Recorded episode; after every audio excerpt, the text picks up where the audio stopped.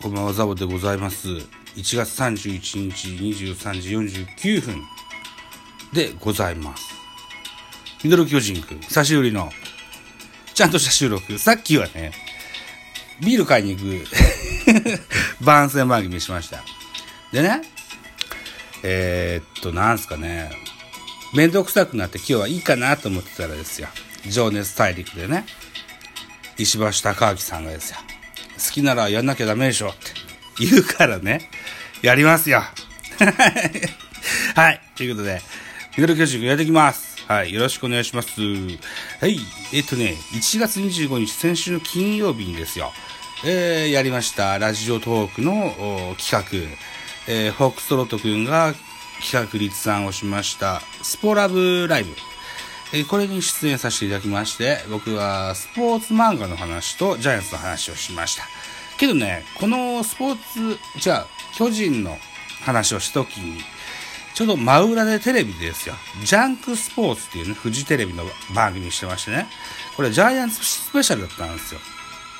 これ見れなかった、見れなかったというか、あのー気がついたら始まってたということでね、うーん、慌てて録画をして、それを振り返ってみようというふうに思います。振り返ってみようというか、元木大輔のね、話だけしてみようかなというふうに思います。一つよろしくお願いします。ジャイアンツのヘッドコーチを現在やっております、元木大輔。えー、元木、元木ヘッドコーチのお仕事はといったところで、ね、えー、ぜひお話聞いてやってくださいいたところでございます。えー、っと、とりあえずです。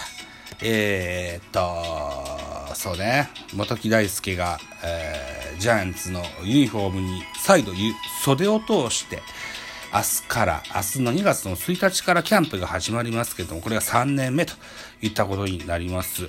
昨年ヘッドコーチという役につきまして、えチーム内では、えーなんて言うんでしょうね、えーチームな、チームの中でのナンバー2のポジションにつき、ついたと言えると思います。元木大輔さんは現役時代はクセモノと呼ばれ、チャンスに強い打撃とセンスあふれるプレーでおなじみでございました。隠し玉の名手だったり、清原和博の一の子分としても有名でございました。うん。この元木さんが言っておられました、ヘッドコーチはマジ辛いと。いうことだそうです。ノックなどのね、えー実務し、実務の仕事はね、減ったそうなんですけど、裏方の仕事が増えたよという話を、このジャンクスポーツではされておられました。えー主な元木ヘッドコーチの仕事でございます。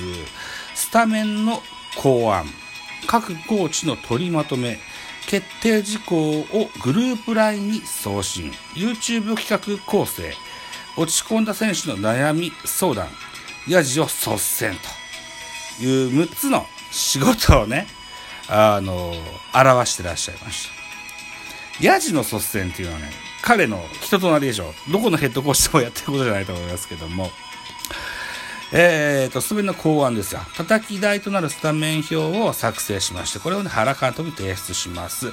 当然この通り行くわけなくね、えー直しが入ることもございますよと。あとね、こう、なんだろうね、えー最近のチームなんだなと感じたのこのグループラインに決定事項送信ですね。うん。一軍メンバーにスタメンをグループラインで送信をしますよと。これが元木さんの仕事です。で、このグループラインはね、二軍落ちになった選手はそのグループを大会しないといけないといったお約束があるそうでございますよ。うーん。はい。なるほどな。最近は何でも LINE でございますですな。うん。はい。えーっと、まあまあこんな感じで元木さんのヘッドコーチの仕事があるそうなんです。うん。で、えー、元木大輔、えー、もともと、もともとというか、コーチ就任前はテレビタレントとかもしてたようなお調子者でございます。えー、ということでね、選手からはちょいちょい舐められるそうなんです。はい。えっ、と、現在、正捕手の大城匠捕手はですよ、屋外球場ではキャッチャーフライ取りに行かないということを言ってみたいですとか、えー、そうですね、うーん、ベテラン選手を早く返そうとするというような苦言とかよく出てたみたいでございますよ。うん。まあね、うん、元木大輔というキャラクターね、えー、多分現役選手、特にベテランの現役選手にしてみりゃ、お調子者の元気なお兄ちゃんという風に映るんじゃないかなという風に思います。で、普段ね、うんふざけてる分、たまにね、適切なアドバイスが、することもあって、それがね、すっと腑に落ちるそうなんですわ。うん。あるいはベテラン選手を早く返そうとするということもですよ。えー、なんでしょうね、えー、ベテラン選手に無理はさせないと。うん。怪我をさせない。うん。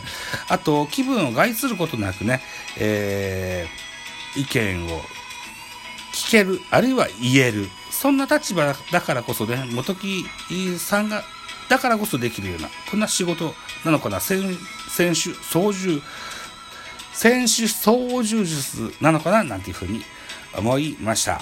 ね。えー、元木さん、あるいは宮本さん、ともにね、タレント上がりのコーチ。これが3年目のシーズンを迎える、えー、2021年ということになります。就任前の彼ら2人のね、就任前はジャイアンツのベンチは、おつやかとな、ね、言われるほど暗いベンチだったんですけどね、これをね、見事ひっくり返してくれました。ね、もうそれで十分ね、彼らの仕事はできてるんじゃないかな、なんていうふうに思ってたりします。えー、思い起こせば、今から何年前だ ?3 年？2、2年ぐらい前かな。えー、千客万来ダメ元の話というポッドキャスト番組におきまして、えー、千年さんの会でね、ヘッドコーチ論というのを喋ったことがあります。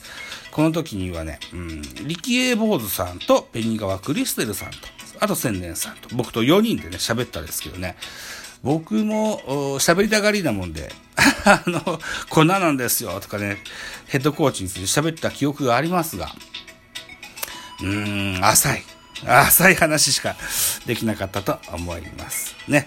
えー、とてもね、今振り返ると恥ずかしさで、えー、いっぱいになってしまいますけれどもね、この元木さんのジャンクの話が、話を聞いた後にもし出て出れてたら、もうちょっといい話ができたたのかもしれないな、というふうに思ってございます。うん。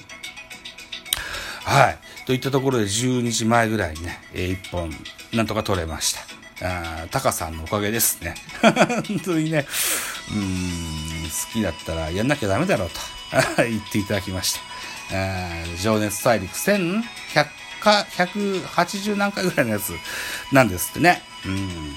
それ以前までは多分ね、爆笑問題も何回か出てただろうし、同じようなキャリアで誰が出てんだろうな。あんまし情熱大陸見ないんだよな。うん。にしてもですよ。なんテレビの世界でゴールデンタイムを長年受け持っていた石橋貴明、トンネルズなんていう人は、もうトップ中のトップの人がね、今更情熱大陸に出るのかなと思ってたら、ね、